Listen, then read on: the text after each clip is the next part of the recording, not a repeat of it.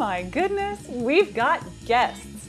You know what that means. It's another masterclass episode on Studio Class. Hello, Divas.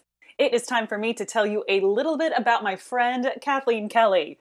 Kathleen Kelly's projects and repertoire are wide ranging and diverse. From Mozart to commissioned works by her peers, she is both deeply experienced in the classical vocal canon and engaged in new creation.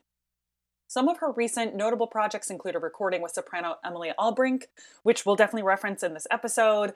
She's led the world premiere of Matt Boehler's opera Fat Pig, composed for activist soprano Tracy Cox, and the filmed opera Interstate, composed by Kamala Sankaram, co authored and performed by Kathleen and soprano Jennifer Cresswell, produced by Minnesota Opera. Kathleen has appeared internationally as a pianist in collaboration with singers, including appearances at super, super fancy, incredible, top tier venues around the world. If you want to know more, definitely just check out her website. But she has worked with so many companies, including San Francisco, the Met, Houston Grand, Vienna State Opera, and she is also regularly invited to speak and write on women's issues in the opera industry.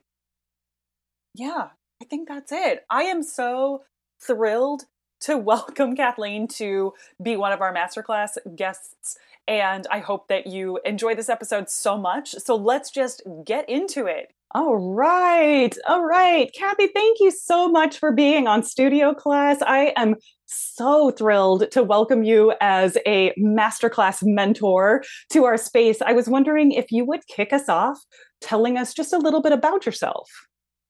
Okay. Thank you so much for the chance to be here. I'm just, I'm always so excited to to talk with you first of all, but also to just be able to engage with another group of listeners. This yeah. is awesome. Thank you. Oh, my pleasure. so I, at this point in my life, really identify as a teacher more than anything else, but there are a lot of hats that I wear. Uh, I'm trained as a pianist and I still perform as a pianist. Um, I do a lot of work coaching, working one on one one on one with other musicians, yeah. uh, chiefly singers. Yeah. Uh, I do some conducting.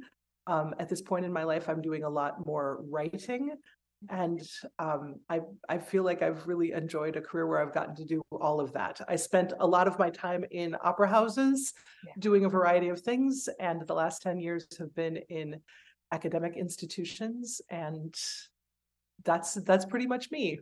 Recently, oh. I relocated to Texas, um, which is where my husband and I live together, and where I'm currently on faculty at Baylor University. Yeah, all right. I love that. So, Kathy, when whenever we kind of get started here on Studio Class, I love to ask, what is an intention that you're keeping for yourself right now? So this can really be anything, but just kind of what are what's an intention that you're keeping for yourself? Oh, wow, that's a that's a big one. Um, an intention that I'm keeping for myself is something that I read about for the first time probably 30 years ago, but that I am very purposefully trying to bring into daily practice and sort of constant practice throughout the day. And that is to simply uh, look at every situation that I in, enter into, every interaction, and ask myself, are you sure? Ooh. This is, I think, a lot of teachers have employed this phrase in one way or another. I was introduced to it in uh, the writings of Thich Nhat Hanh, um, yeah. very important Buddhist teacher who recently left us. Mm-hmm. Uh, but but I am finding that to be such a useful phrase and one that really engages me and my curiosity. And yeah. it's such an important thing to do, I think, as probably all all through our lives but particularly now as i start to enter you know the the part of my life where i'm older and i've done a lot of stuff i think it's important for people who, who might legitimately feel like experts or have people telling them they're act, uh, they're experts to ask themselves a lot like are yes. you, sure? you know yeah so yeah that's that's i love that oh i actually kathy i don't think i've ever heard I've never encountered that that phrase like or, or checking in with yourself that way. So that thank you so much. I'm like, oh, I gotta, I'm gonna sit with that a little bit. But I'm in those instances where you're asking, are you sure? and if this is, you know, maybe too personal, I'm, I'm already jumping right in here, but I'm wondering if the answer comes b- back to you and says, no, I'm not sure, or I'm unsure about this. Can you talk a little bit about what what you do in that moment? Like what what happens after that answer comes back no i'm not sure. Then well in in the act of teaching throughout the day Yeah.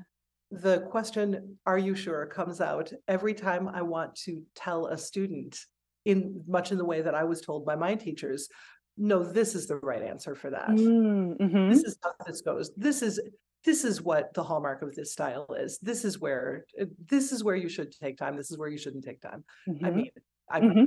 i hope i don't teach like that No. but but but but i mean fair enough right you you accrue experience and Yeah. part of why someone is studying with you is to is to have that experience passed on and to have that information Mhm. so it's sometimes the answer to that question i- are you sure is yes like yes i do know that there is a double t in that word yeah yeah but but it's even if even if the question serves chiefly to slow me down Mhm. in the act of giving advice or the act of of giving an answer Mhm. like that's a beautiful opportunity to instead turn a question around um, to the person that i'm working with to engage the the thought process and the and the the creativity and to encourage risk taking on the part of the student the the person that i'm working with. Yeah. Um,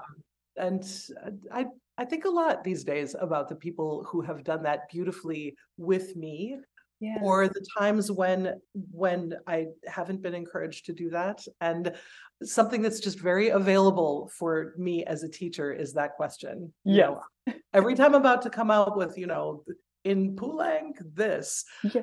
it's just great to to stop yourself with, are you sure?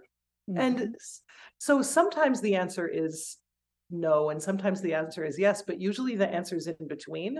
Like, Mhm. oh, I do know what I want to say, but do I want to deliver it as a directive? Do I want to uh, uh, deliver it as an answer? Like, how do I want to deal with this information? How do I want to, how do I want to um, engage with the act of telling somebody something that's important to me or something that I feel that I know?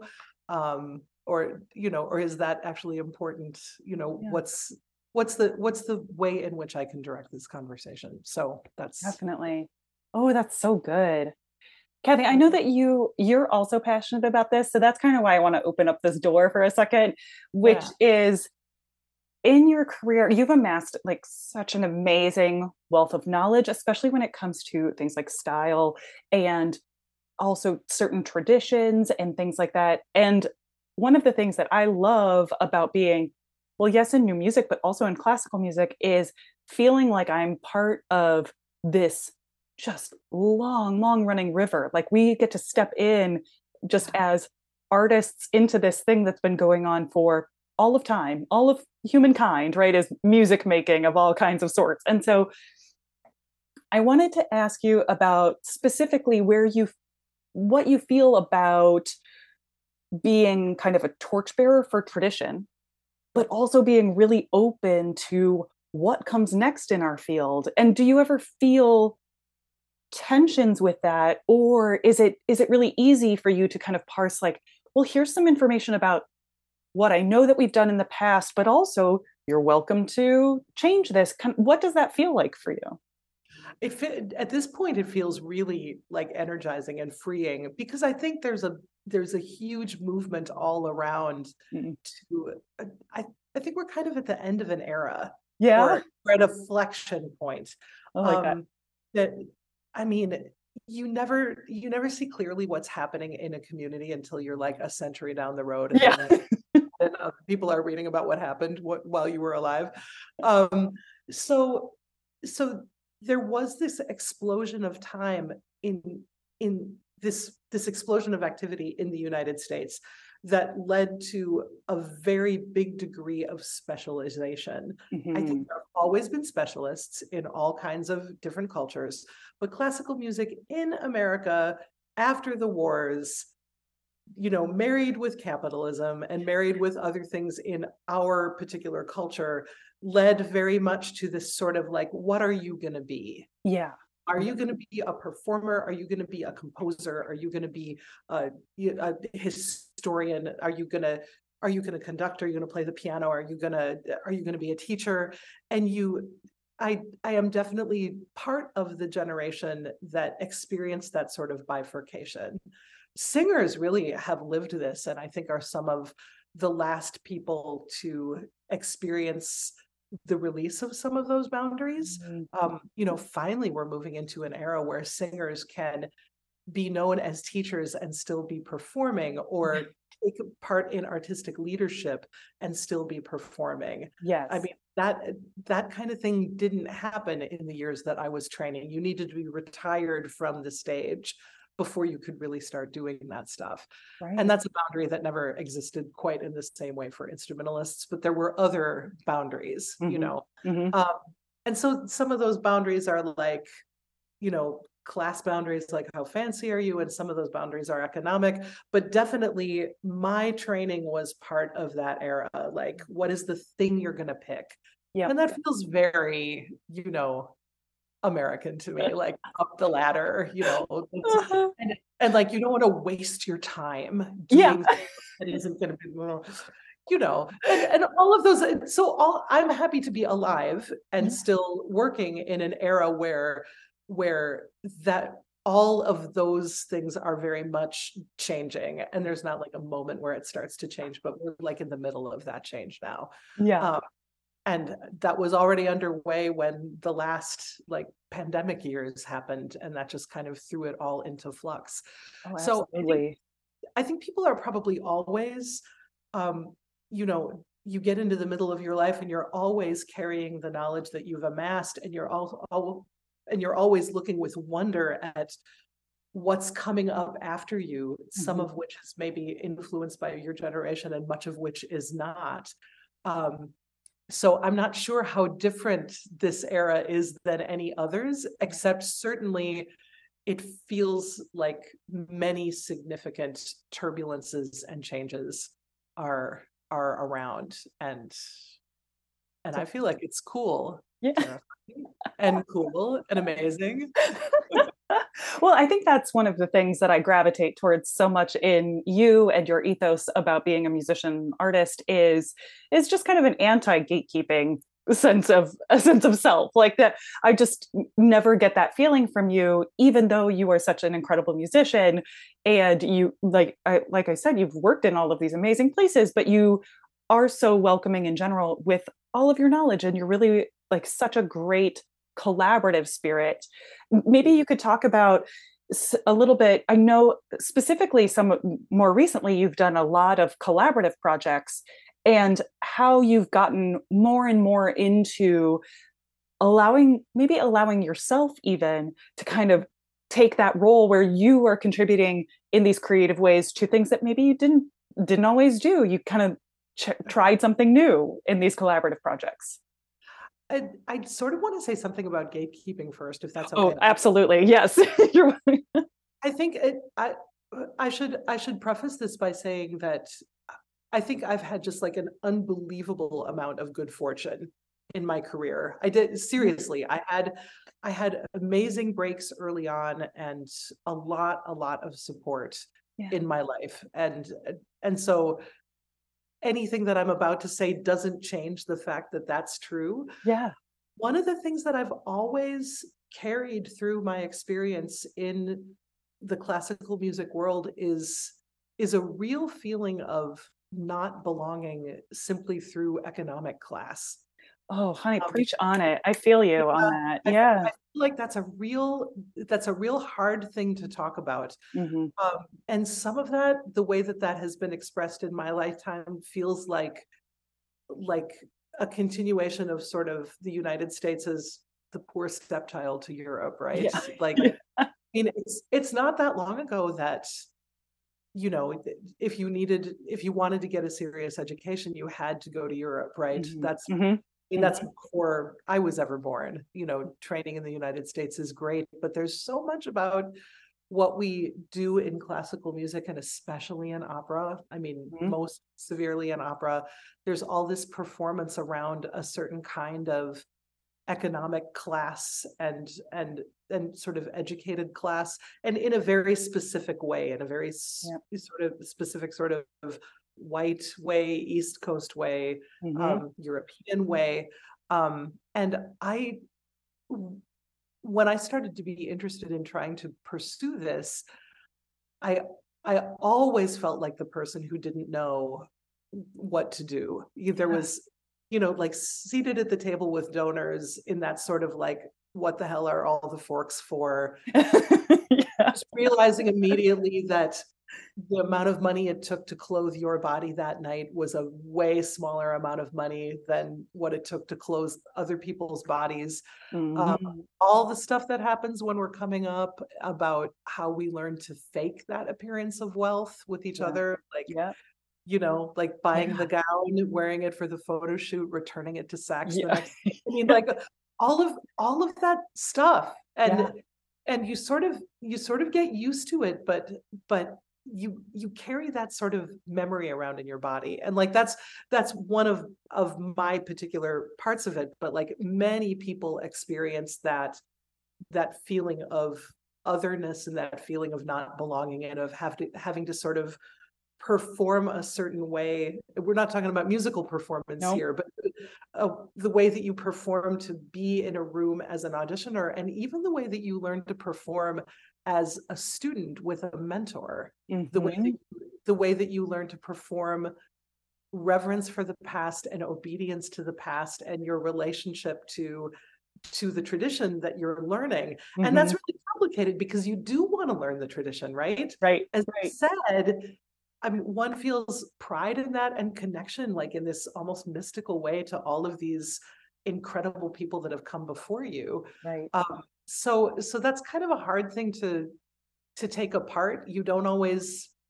I, I certainly didn't see it clearly why while it was happening to me. I couldn't have articulated any of that. To you. right. like no, I, same. Like, I, it just um but but yeah i think i think that's that's something i think a lot now um now that i now that i've reached the age where i'm like the holder of some of that experience and some of that information just to just to interrogate like what are the ways in which i won't see the barriers that i'm putting up between myself and people? What are the i mean of course you know that you know the things that you're aware of right? And Yep. you don't know the things that you're not aware of. So you know i don't think that my teachers were thinking to my, themselves now i will communicate to her that you know i don't like her dress or i like i don't think Yeah. anybody ever said anything like that to me no. right but i also know it wasn't all in my own head No. you know No. because it is because i i see as you nod your head on screen as i talk about this stuff Mhm. like you you know what those you know what some of that whole Oh, is about absolutely. too, right yeah Well, and I think we've talked about this before, but coming up in kind of like an arts family, you know, an arts education family, right? Music and theater. I was not unaware of like, you know, how auditions work and stuff like that coming up. But then as you start to like make your way, there was a lot of kind of that feeling of like, uh, Midwestern earnestness that I had, like entering a field that I was like, there are some unwritten expectations about how to be here.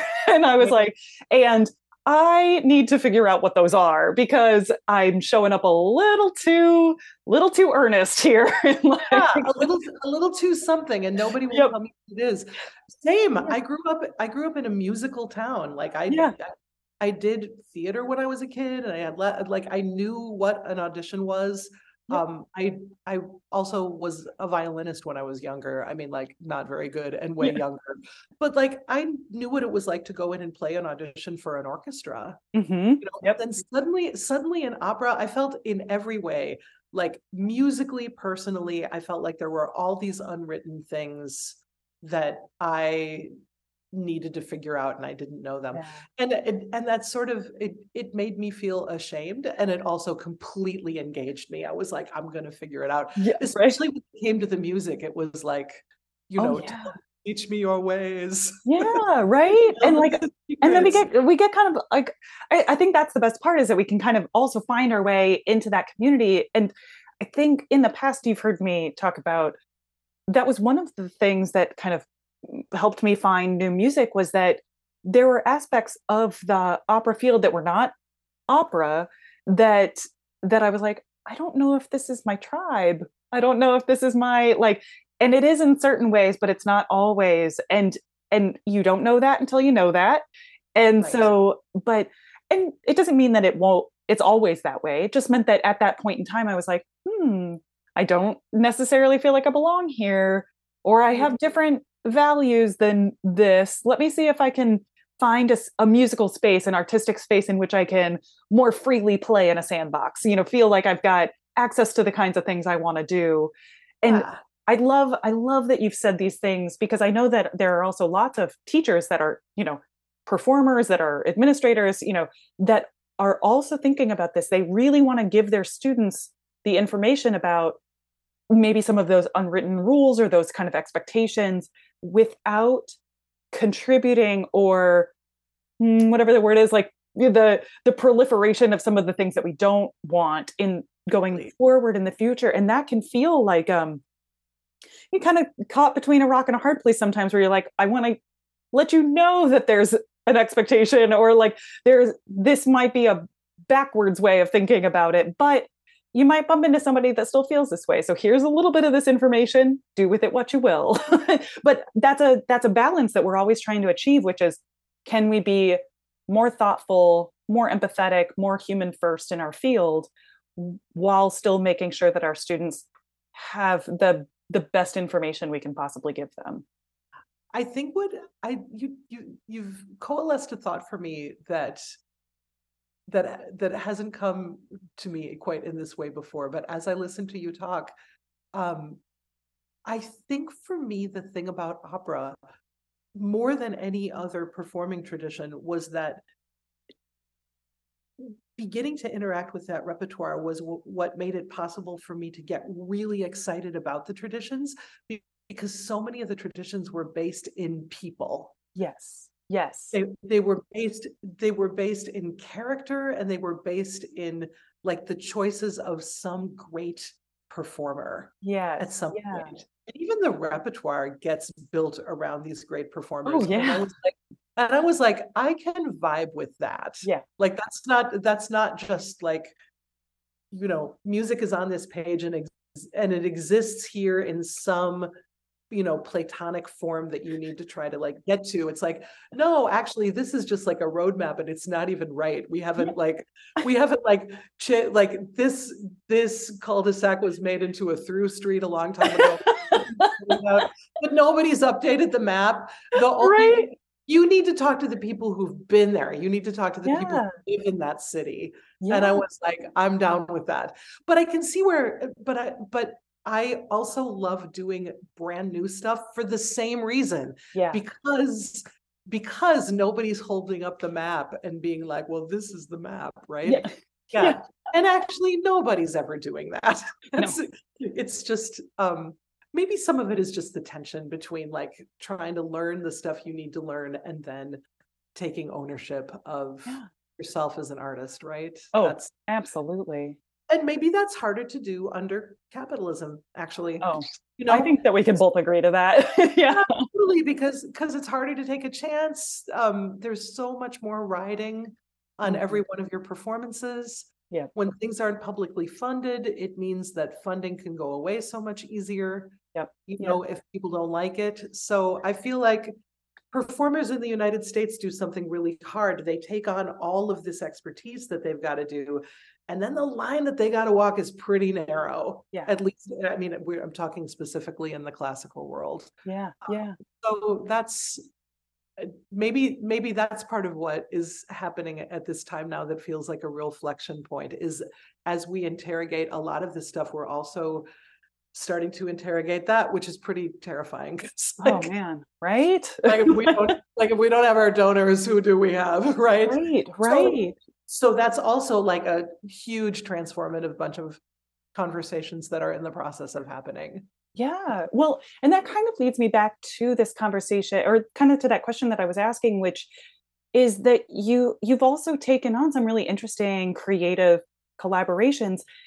And so you have taken on those risks recently. You've you've decided to create things that might I don't I don't know if you would necessarily like I'm not going to call the subject like controversial, but you definitely had like you have some some really amazing creative ideas that you've put put out into the world and so i'm wondering if that kind of if you felt the tension or if you felt any nerves about kind of taking that step as as a as another facet of your creative self by putting that out there i think that um for me it was really energizing to take creative risks instead of professional risks. Mm. Um, the the the sort of like feel the fear and do it anyway moments that I've had have all been like career changes, like yeah, moving from this opera house to that opera house, mm-hmm. you know, moving mm-hmm. across the ocean. Yeah, like ooh, scary. I'm gonna I'm gonna be the first girl to do this. Yeah, uh, you know, like that stuff is cool.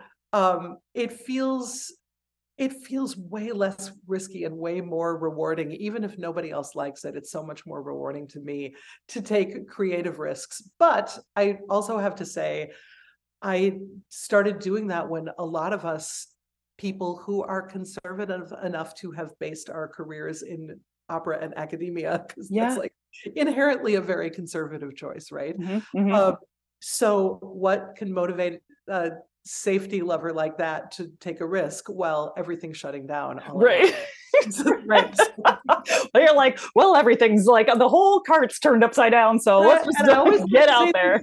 This is not me saying like, yay, pandemic, because it made me make some opera with my friends. No, it's like an ongoing like tragedy in the world, oh, right? Yeah. Yeah. Um, but and and there were so many different reactions to it, right? Mm-hmm.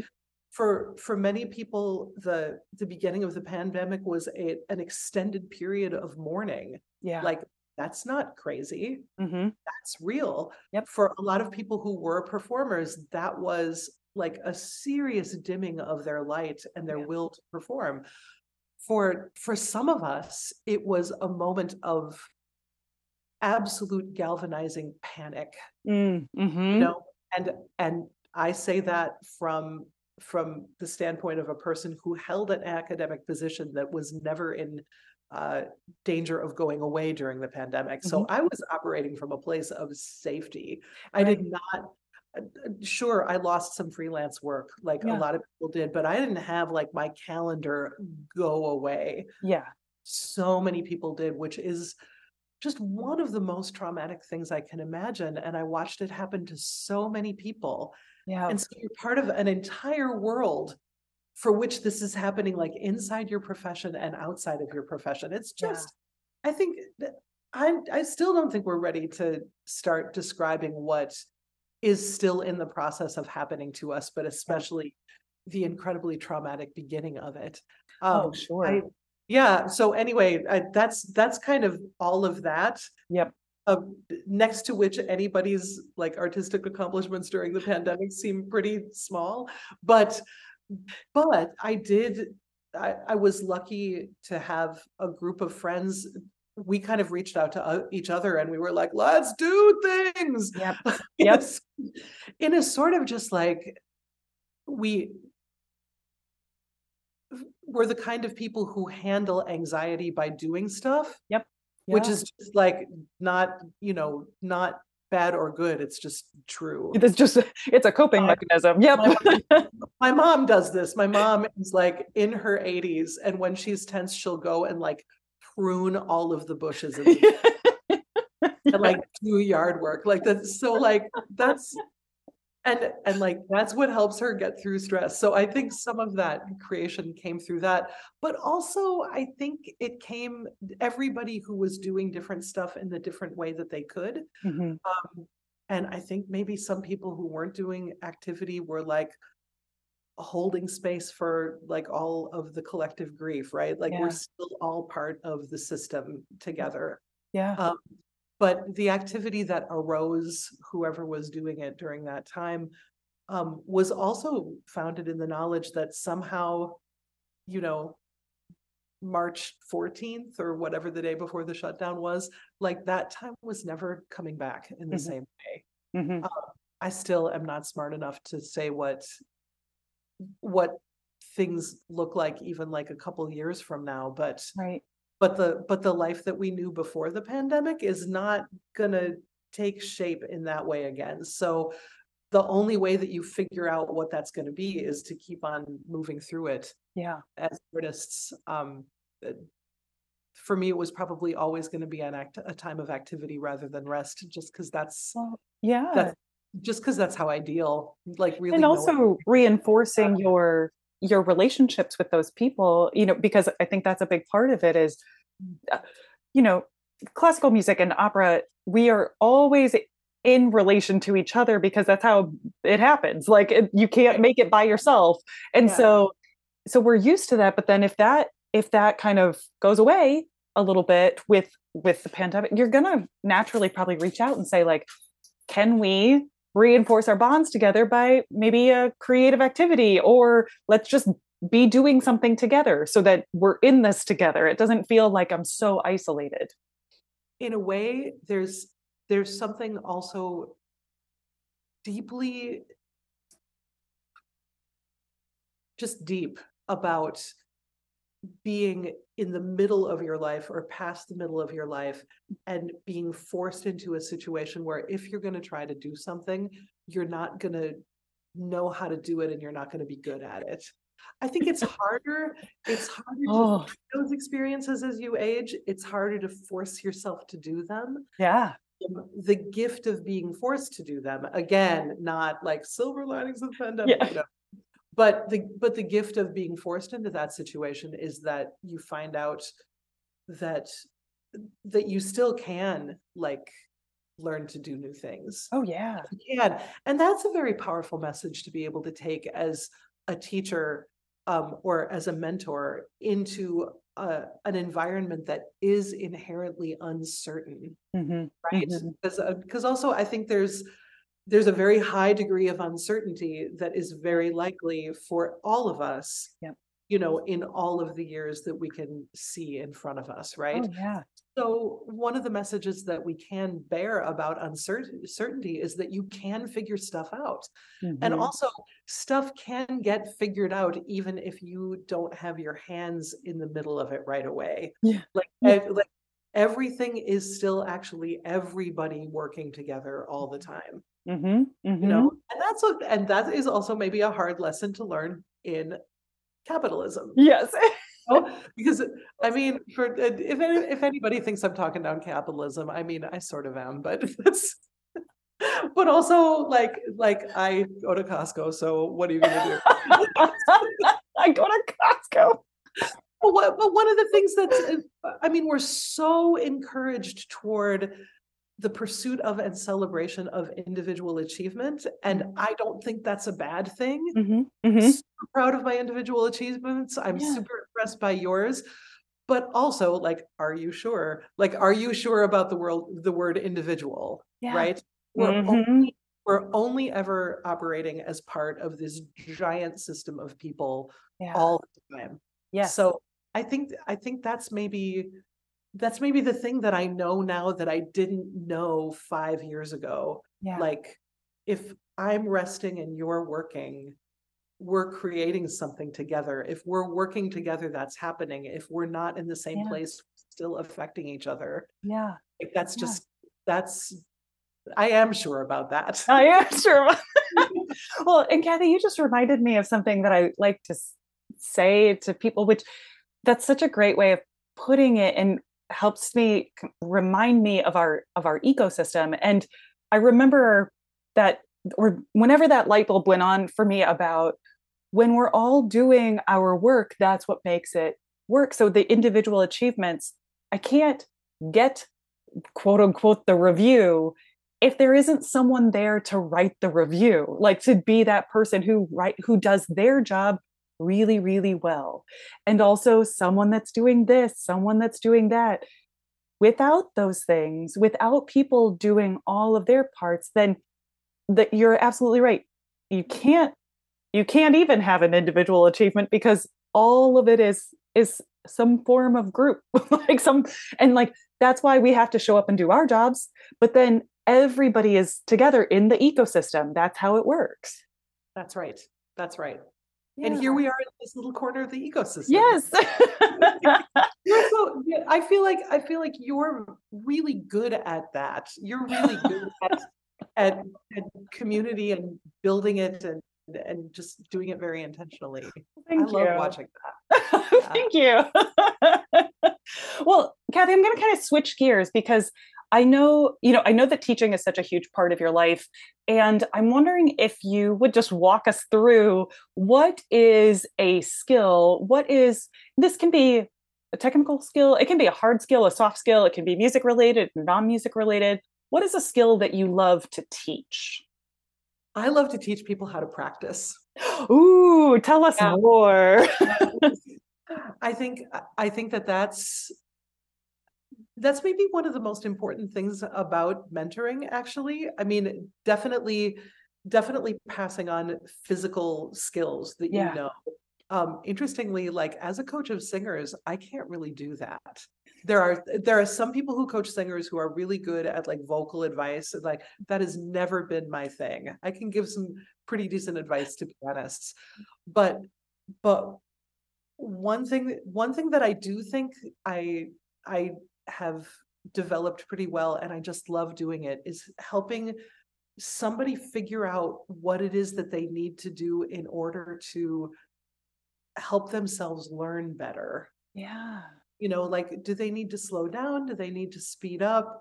Do they need to break things into um, manageable chunks? Do they need to repeat things more? Do they need to repeat things less? Mm. they, mostly it's about where do people actually need to put their attention mm-hmm. this is just like so human right because like yeah. like i think of the number of things that i do every day that feel like work that are literally not the work that i need to do like oh, oh that's real. I need to finish writing the syllabus. I wonder what I will use for listening examples. Perhaps I will try this one thing. Oh my God, this artist is amazing. Two and a half hours later, like I'm still on Spotify listening to. Uh, mm-hmm. and, and but that it. Do you know what I mean? So oh, like, yeah, I'm doing stuff that is absolutely feeding me as a musician. I'm having a great time. I'm also like not getting my test. Yeah. so so yeah it's i i love just sitting with people and figuring out what it is that they are paying attention to yes yeah and um actually can i nerd out on this for a second that's why i ask yes like no please don't talk about this um, uh, so where this where this often comes out in a way that is totally delightful is in translation mm. I love I I love everything about languages. I love everything about the fact that you can't you can't really replace one language with another. You do your best, right? Right, right. Learning a different language is such a great metaphor for just talking to another person. Mm. All you can do is get as close as possible. You're never going to know exactly. Truly. So often, often I'll be working on something musical some piece of music with a with a young singer and i'll wonder like why why are they doing the phrase that way like why why is the tone color like that why why are they doing the rubato is at this, why are they pushing the phrase forward right when it seems it needs to relax? Mm-hmm. And often the reason will hinge on some small error of translation. Wow. If I, if instead of digging into the music musical details and turning it into a sort of opinion conversation, like, well, you know, don't you think maybe you should try, or like, I feel the music in this way. If I really dig into like, what are you saying? Tell me what you're mm-hmm. saying. Mm-hmm it'll turn out that somebody has like slightly mistranslated some archaic Italian verb form, right? Or like missed the subjunctive um, tense in German or something like yeah. that, and and they'll they'll they think okay, like a great example of this, just to be totally dorky, is the end of the recitative before Non mi dire in Don Giovanni. Yes the last thing that Donna says to her lover, who's she's basically saying like, "Back off, my dad was just murdered." So you know that super common phrase. That oh, opera. like stop talking to me about our wedding because like I'm grieving. Yeah. Just cool your jets. Yeah. Um, but of course, first she has to reassure him that she loves him and then sing her aria. The last thing she says to him is abbastanza per te mi parla amore, which means love is speaking to me about you enough. In other words, like like maybe I'm not showing it right now, but love, like Yeah. embodied love is speaking in your favor for me right now. yeah. Um, often because the word abbastanza means enough. Um, and because the order of the words in the sentence is weird, I've talked to many, many don, young Donna Annas who will say that that sentence means it's enough. It's it's enough talk of love Yeah. Yeah. it, like, like enough and it's so interesting because that is actually the that's what the situation means Right. si- her the opinion of the character in that in that moment is like dude enough what she's saying to him at the moment Right. but but the difference between those two meanings is everything in terms of expression in terms of how much time you'll take with something in terms of whether you choose to sing the high note with force or with protection right Mhm. so so there are so many little moments like that when people are singing outside of the language that they speak Right. where where I find out that uh, an interpretive choice that I that I think is weird or that I think is wrong is actually an absolutely legitimate interpretive choice for what the singer thinks they are saying Right. Right. right and if you clear if you clear up the meaning of the words Yeah.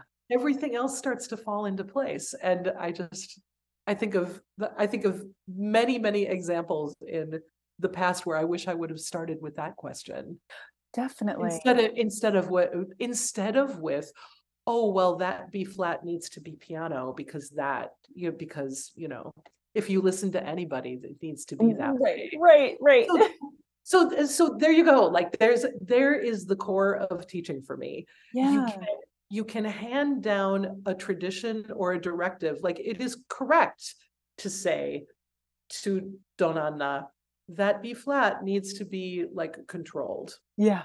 correct there's nothing wrong with that but it's also not attached to anything except your authority right Mhm. There's- Mhm. ask somebody what are you saying in this moment Yep. Yep. You say, "Oh, not actually not. This Yeah. actually this is what you're saying," and then everything changes, and you didn't have to like give any instructions. Yeah. Like that. That is the coolest. And you really helped them make their own artistic choices rather than saying, here, I'm bestowing this artistic choice on you. Even more than that, you get to acknowledge that they were making their own artistic. Yes. choices. Yes. They were not. They were not like unaware of tradition. Like Right. the the point was not. I didn't listen to enough recordings of Don Giovanni, or Yeah. or I didn't think about this. I was Mhm.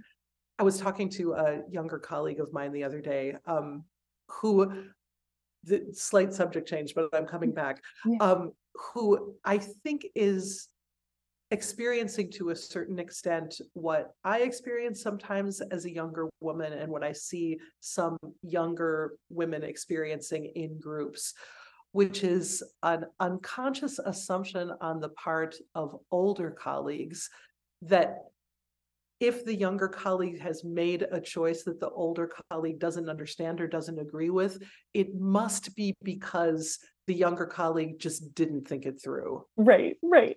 Not, not uh, like, and and there's and there's a lot of language that comes from older to younger, kind of along those lines, like Mhm.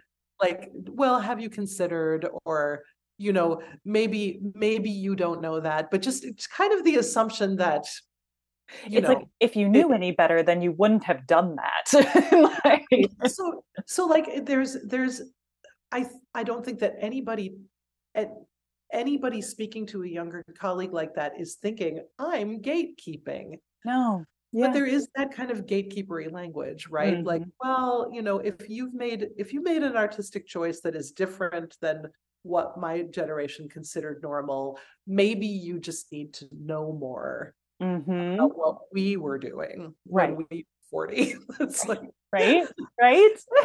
so so i think but i think that kind of i i think that's that's just an inherent pitfall in the mentorship conversation right right no matter what kind of mentorship it is one of the things that has uh, just energized me so much is the relatively recent i think it's relatively recent maybe i'm speaking from ignorance um, but relatively recent to me um, concept of having mentorship from younger generation to older, Mm, mhm, which is mhm. which is great, right? Like, so what what the older generation bears to the younger is like experience from the past. Yeah, Like yeah. I heard people sing live that you will never sing live because you weren't, Yeah, you know, you weren't old enough to hear them at the same time that I was. yeah, But there's a whole bunch of stuff that people who are 30 years younger than me know about the world that I do not know mhm, mhm. like I'm around in that world, but I'm, but I didn't grow up in this world in the same way that they did.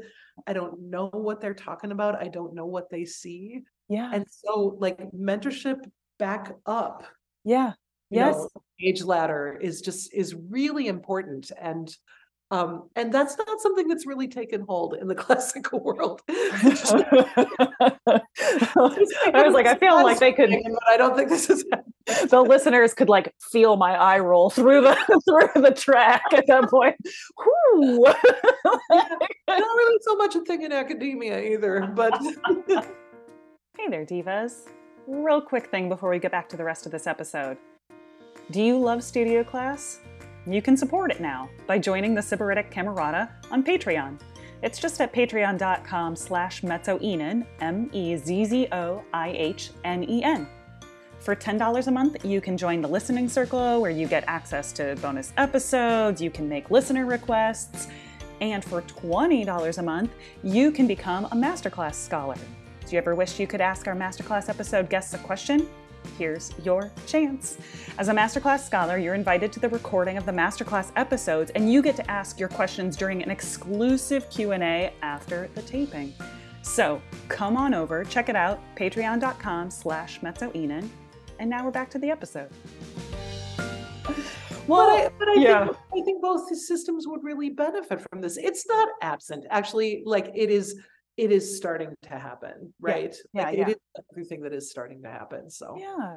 yeah. Well, and I do think it has to come from a personal personal intention to be open and also to be confident because you have to be confident in the fact that you you do have information and knowledge to give, but you are open and flexible to receive new information at the same time. It's not a mm. negation of yeah, what you bring to the table. It's it's that you're working together and everybody's augmenting. You're like, I did not think of that before. Wow. you know, thank you. Like, so I think that's just so important. And but it none of us, regardless of age or experience, are immune from becoming rigid in our thoughts. And yeah, and and I think, are you sure? And trying new creative projects it just always you just keep bringing me back to like beginner's mind and being comfortable with like well this might be new to me or this is a new thing that i'm learning and it doesn't mean that anything's invalidated it just means that here's something new to try. I'm still alive. I'm learning every day. I think that uh, I think that music is such the study of music and the performance of music and collaborative work is such a an available gateway into this kind of thinking. yeah It's not a gimme, like it Mhm. doesn't for you automatically, but it certainly encourages it. I mean, it literally teaches you to listen, right? yes yes So yes so, uh, and it seems to me that we're in such dire, dire need of this, right? When I see of how much of our discourse is so polarized and how much of the way in which we interact with each other is almost set up to train us toward that kind of polarization Mhm. um, to train us away from the question, are you sure? Yep. Um, I mean, I just, human technology has always, we've always been able to build things that we're not ready to handle. Mhm. And I think we're really, there are a lot of, a lot of things about this communication that we're not very ready to handle. agreed 100% Yeah, Yeah. I mean, uh, social media is like alcohol, right? Like it's great, and a very, very large number of people can use it with joy and maybe Mhm. a bit of regret. Yeah. But not insignificant number of people get into real trouble with it. Yep. Yep. And uh, and I yeah, I got nothing smart to say except No, th- that was very smart. but, but but that's kind of that's kind of another another reason that these things are so front of mind for us right because because it's it's just imperative that we hang on to our skills to be able to think and interact with one another this way and to really try to eh, to encourage a lot of this to to teach a lot of it to Yeah. to to bring that skill around Mhm. and to Mhm. keep on developing it to make sure that we still like are taking care of it and having it Yes. Yes, absolutely it's not automatic like you just you don't just have it and then walk around with it forever Yeah, Um, right. And you've been bestowed with this thing. like- oh i'm an excellent listener let me tell you all about it yeah it's amazing. It's like it doesn't necessarily go hand in hand that you can hear 15 cents flat, but you can't hear when somebody is done. Like- right but amazing. that has to go on a t-shirt that's amazing I was like, I keep we have these little like I I'm not big into merch, but I'm like, we get these little quotes in, in studio class here and there where I'm like, no, that yeah, oh, I might go for that one. but you Kathy, you were talking about skills, and one of the ways that, you know, kind of in Sybaritic Singer Land and the in the podcast and stuff like that, that has really helped me focus on not getting overwhelmed by all the things that one could do but in like you said with practicing like breaking stuff down as i really think about micro actions. I really just like to help myself break it down to its smallest level and be like what's manageable? What can i what can i take on today that helps me feel like i've looked at my career my practice my life and i i chose something that was a manageable little thing today and i'm wondering could you share with us something that you think is a micro action that you've employed in your in your career that you feel like has been really helpful That's a great question because I would say that I have not been, I've thinking about that has been a relatively recent practice for me. Um, definitely part of the reason that I was cut out for opera house work is because I didn't have good boundaries between my work and my life. Um, which is really helpful if you're going to work in the arts and Yeah. oh yeah i, I Yeah. feel you on that yeah, I mean, that's it definitely is something that I have struggled with. Um, but these days, these days, five minutes are kind of what I think about. Like, can you get on the yoga mat for five minutes? mm-hmm mm-hmm know, can you sit and not do anything and breathe for five minutes? yeah you know can you can you shut off your screen for five minutes can you repeat this part of this piece that you can't play with for five minutes yeah can yeah. you spend can you spend five minutes on the phone with your mom can you spend five minutes doing french in Yeah. duolingo yep just like five minutes Yep. can you can you just do that um and and also like can you spend five minutes planning the week ahead with this enormous project where you actually like need more than five minutes that's but but but i mean that actually helps me a lot yeah. because i definitely i definitely will always have the tendency to you know start doing my syllabus and then spend two hours on spotify yeah. and then be like oh i maybe i'll stay up till one and get it done now right right. exhausted the next day. Um so i keep on trying to just return to the five minute thing and it's yeah. and and i have arrived that through uh, i've arrived at that through being a mentor to students. Yep, you know yep. to just helping helping people who are beginning to try to organize a methodical approach to their natural talent. Yeah you know and they're just and they're in that in that time in their 20s where you can like you can blow yourself out but also like recover really fast. Mm-hmm mm-hmm great today. And so I sang for four hours and now I can't talk for two days. Like, okay. So, so let's talk about how to organize that. Or um, I got assigned this song in French and I've never done it before. And like the language feels really bad and I don't know how to get started. Okay. So let's break it down. But also, can you visit it every day Yeah. for five minutes? Yep. Yeah. How much of the song can you work on just the text in five minutes? Is it one sentence? Okay, hmm great. You know, and and sometimes you'll do it for five and you'll realize, oh, I can do it for 15 actually. Yeah. You Yeah. know, or or you also start to be aware of like what is your groove that day instead of sort of like panic random stuff that isn't actually work. Like if I if I, if I decide to work on the second movement of From the Diary of Virginia Woolf by Dominic Argento, damn it, why? Yes. Yeah. Oh, curses, Dominic. I love that piece so much. but but the second movement is so hard to play. Yes. Um, so like if if I commit to just visiting part of that for five minutes every day, well, actually, I'll be playing a lot. I'll be playing it a lot better in a week. Yeah. But also, most days I'll find out that I can easily spend fifteen yeah. hmm minutes. You know, Yeah. so so like my I'm totally with you for micro actions, like micro plans, yeah. just a little bit every day. You know, Well, and I think at when that was, you know, when when I was really giving myself that kind of, or really getting into the this concept of micro actions, was also at a time where I really needed to be honest about what all went into the thing that I was putting on the list, and that ability to kind of break things down so that it's not like, you know.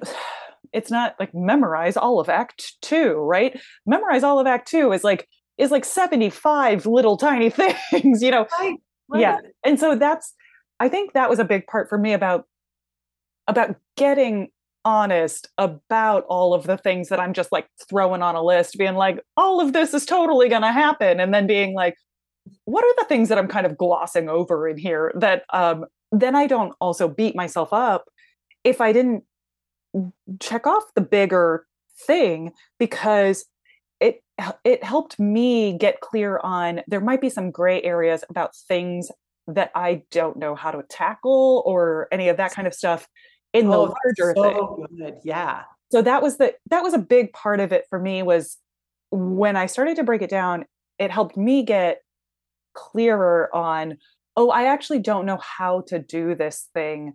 I probably need to research, ask somebody, you know, phone a friend, like whatever it is. That's right. Yeah. I love that. I love that you use the word honest too. When you first said it, I thought, well, I, I thought that's kind of harsh. But but actually, yeah, just to be to to be honest and just kind of clear-eyed to see the many tiny parts, right? Yeah. It's always it's it's never one big thing, you know, it's never one big performance. It's always 300 people. It's always, right, right. you know, it- it's it's a micro actions. I love your phrase. I'm, Microactions. I'm stealing it. Please do have at it. It's like it's there for the taking. so, Kathy, I'm wondering. I love to talk about repertoire, but we're going to kind of keep this part kind of short and sweet. But if is there anything that you're feeling like is on the wish list right now? Anything that you're working on that you kind of are wanting to chat about? Kind of what's what's in your repertoire brain at the moment? Well, I just mentioned um, the from the Diary of Virginia Woolf, this song Yeah. cycle by Dominic Argento. I that has been a bucket list piece for me for a while, and I get to do it in February. I didn't. Is this Yeah. the first time that you're doing it? Yes, I've never done What? it before. I, can't know. believe that. No, I feel like you've I feel like you've been doing this like, you know, for like a decade or something. Like- I have, I have, I have coached a couple of people on the piece, Yeah. but I've never gotten a chance to perform it. yeah. But Jamie Van Eyck, wonderful mezzo soprano, and I will do it together in February. Oh, with a bunch of fantastic. Cool repertoire. So I'm so I'm super excited about that. And a project I really want to mention, which is super near and dear to my heart. Um, soprano Emily Albrink and I are going to be doing a brief recital tour and CD release Woo woo. Yep. Uh, this this is monumental. This is really all Emily. Um, she commissioned four brand new song cycles for soprano. Um, and she did this in tribute to her mom. Like the whole story is incredible. She's from Louisville. Her mom was a phenomenal pianist and taught like everyone in Louisville, Kentucky, or a whole bunch Yeah. of people. Um, she also passed away very early from very virulent form of cancer, Oh, unfortunately, so not long before the pandemic. Um, so way too early. Yeah. Uh, so Emily decided that she wanted to do this to honor her mother. Um, and also like did all of the fundraising. And so part of this story is, you know, the 40 year legacy of this woman as a teacher and this whole community of people that therefore felt connected to this music and this project. I But love that. Emily found four poets, four composers. They wrote all of this music for her and me, and we recorded it in May. And Wow. the CD comes out in March, and Oh my gosh. go a couple of places and do the music live. And Amazing. I can't wait. I can't wait. I can't wait for the world to hear all of this. Oh, well, I'm definitely gonna I'm gonna nudge you for the the links for that and I'll put them in the show notes so that people can kind of find out about both the album and if they're close enough, like maybe see see one of the performances. And that's I think that's just such a cool way. Obviously, you know that I'm, you know, a new music lover, but I I just find that to be such a cool way to connect with people and to share your love of music in all of these different ways with people and I that that project just really inspires me. I'm so happy that you're doing that. I, I am loving watching just the explosion of like artist driven projects. Right. You know, people people who are really figuring out like what do I want to do and mm-hmm. how am I going to get it done as opposed to who will give me a chance to do something. Right. Right. Also important, auditions are not bad. Asking Right. for opportunities from other people is great. Yes. Everyone should do it. Go go get all the opportunities, but also like like people can make their own. They can, Yes. Yes. you know. And we have so many opportunities to do that now. You have so many avenues and it's all about kind of just figuring you know everything's a collaboration and audition into a production is a is a cha- is an opportunity to collaborate with people right?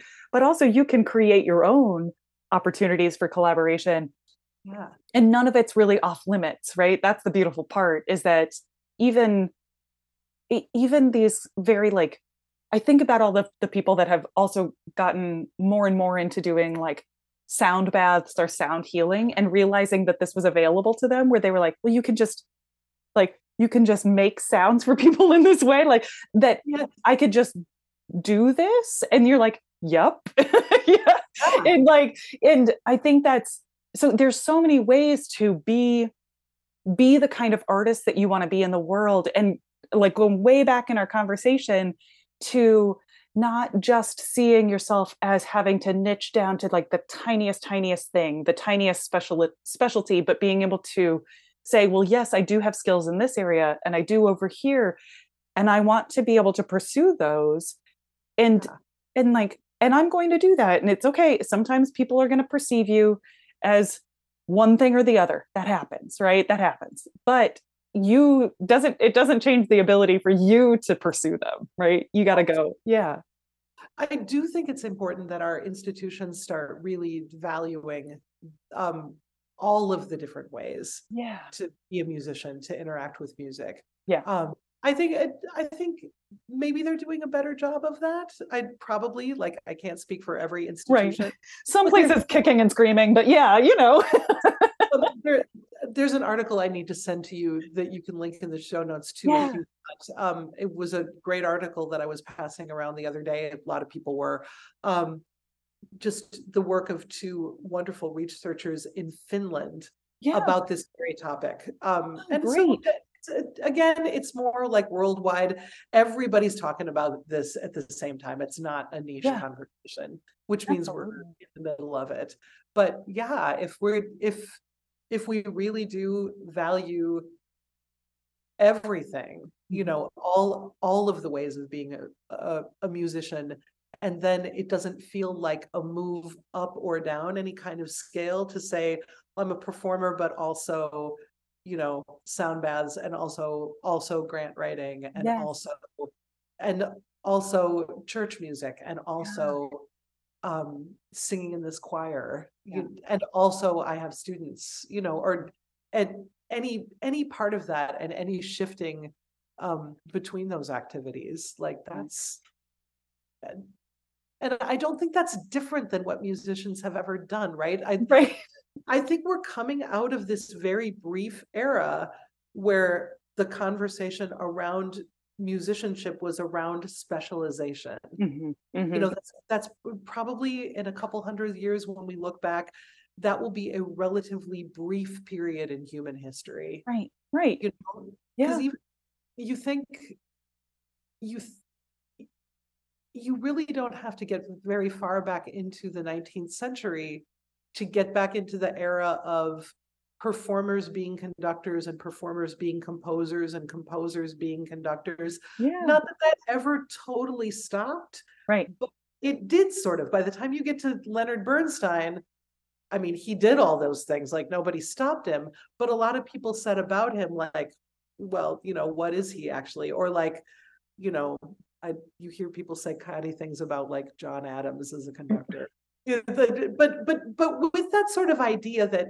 you're not supposed to try to do more than one thing Right. but i think that's but i i do think that we'll end up seeing that as a blip you I think so too. Yeah. And I, I hope that we each kind of bring our own personal responsibility to catching ourselves if we're engaging in that kind of narrow thinking when we're just saying Yeah. like let's be let's be really thoughtful about being open to genres open to styles open to different forms of being a musician because it's all valid like i, I spend Kathy, I'm I'm sure you feel this. I spend so much time in my coaching life reminding people that they are valid artists even if they make money outside of music and I'm like I'm like oh let it like let's just let that go. I know that that's come to you some way. You brought it in osmosis somehow and it's okay. We're just going to let that let that be somebody else's thought process. It doesn't have to live in your being anymore.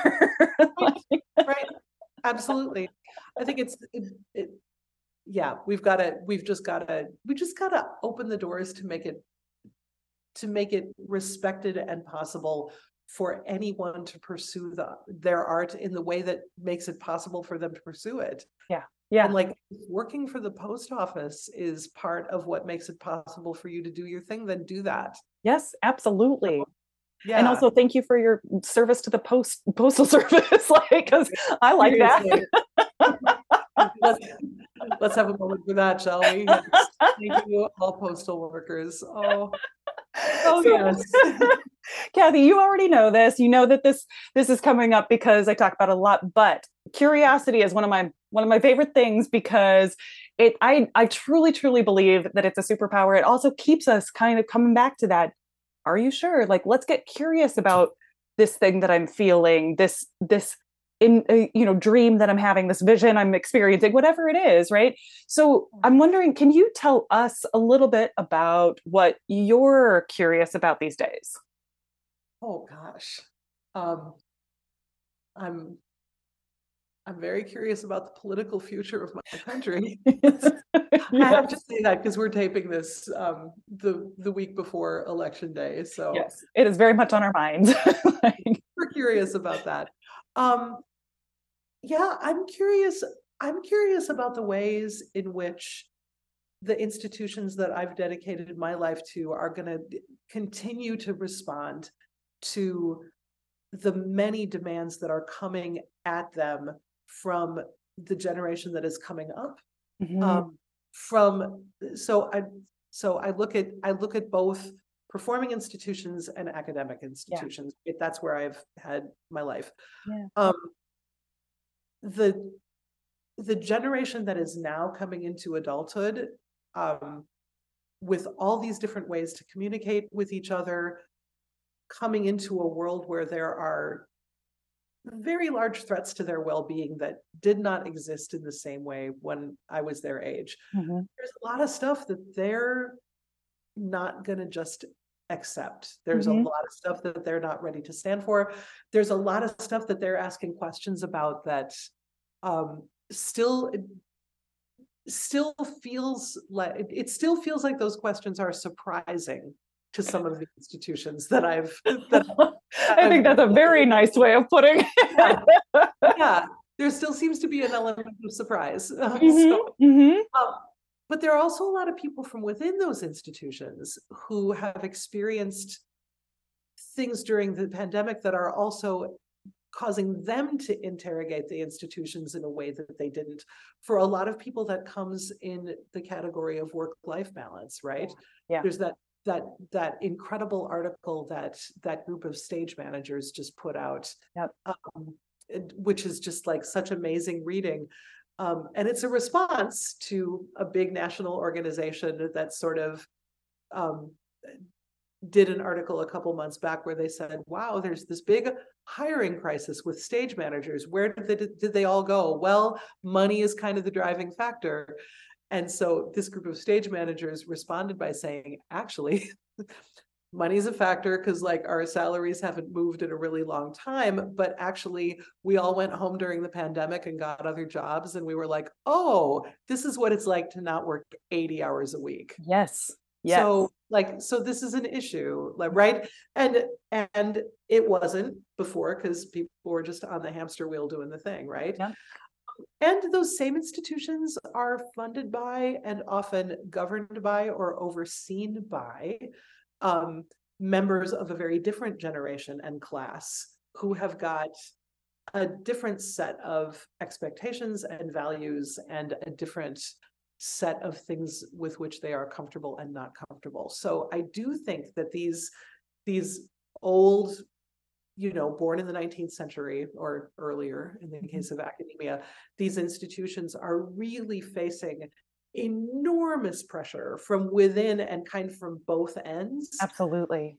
And I'm very, very curious about how that goes, Yeah. right? Yeah. We kind of, we've kind of of the, five stages of change. Um, we've gone through the like, ah, let's let's say a bunch of transformative things. hmm hmm Now we're in the era of like, how is that going really? Yeah. You know, push back from you again from all directions. But I think this is the beginning of a long and I hope really transformative process. Yeah. Right. Yeah. I'm not a burn it all down person, but I but but like the center cannot hold, right? Yes. So so how we steward that together and how we navigate through all of that. I'm I'm very curious about it because I think it's because because it's real complicated. Yes. Well, and it takes all of us. Oh, I love I love this conversation and I I just really want all of us to apply our most creative selves to these big big questions because it doesn't change without us coming up with creative solutions and being like, well, how are we going to make this different, better, better for all of us involved and like, you know, sustainable all over. And We oh, still pass- we still want to pass on traditions. Yeah. We still want to mentor. We still want to perform. We still want audiences to come and see what we Right. do. yeah. So like all of that needs to survive. Yeah. Well, And and, and it will no matter what. Those are like the I don't know the I was gonna say you know the they're like the the cockroaches of society is like is us getting together with other people and like making sounds that we want to make for each other. Right. yes. so it Like, I will. literally want it to be over a fire in the woods. I'm like that part. I feel it's like the building. right? I'm like I would I you know I'm here for some creature comforts at the same time as doing that. Right?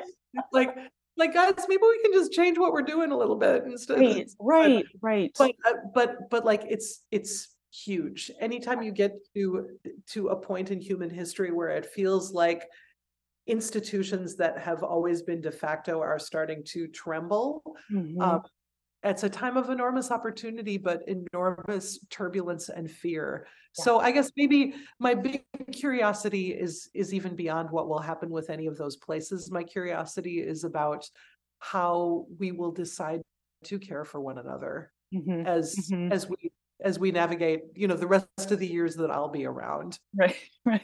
The rest of the years mm. that we're we're doing this thing, that we're here and like and caring for each other in this community and trying like each showing up, wanting to be like, hey, I have some creative thoughts. Let's share these things.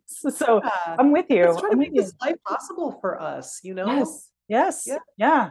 So I I love that. That's such a great place for us to kind of wrap this up. Kathy, thank you so much. Obviously, you you know I love talking to you, so we'll keep doing this together just like the two of us, but I love that we're giving people a chance to to join us in these conversations that you and I have been having and hopefully spark a few things for them to think about, for them to kind of connect with you. And so before I before I officially let you go, will you will you tell the folks where they can find you on the interwebs if they want to kind of stay connected with you and your in your world, where should they go?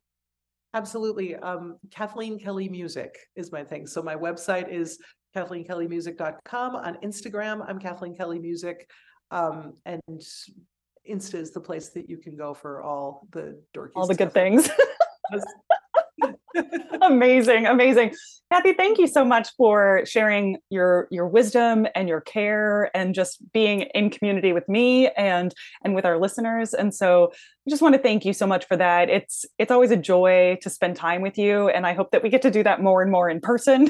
so but thank you so much for being here. Thank you so much for the chance. Thank you so much for listening to this masterclass episode on Studio Class.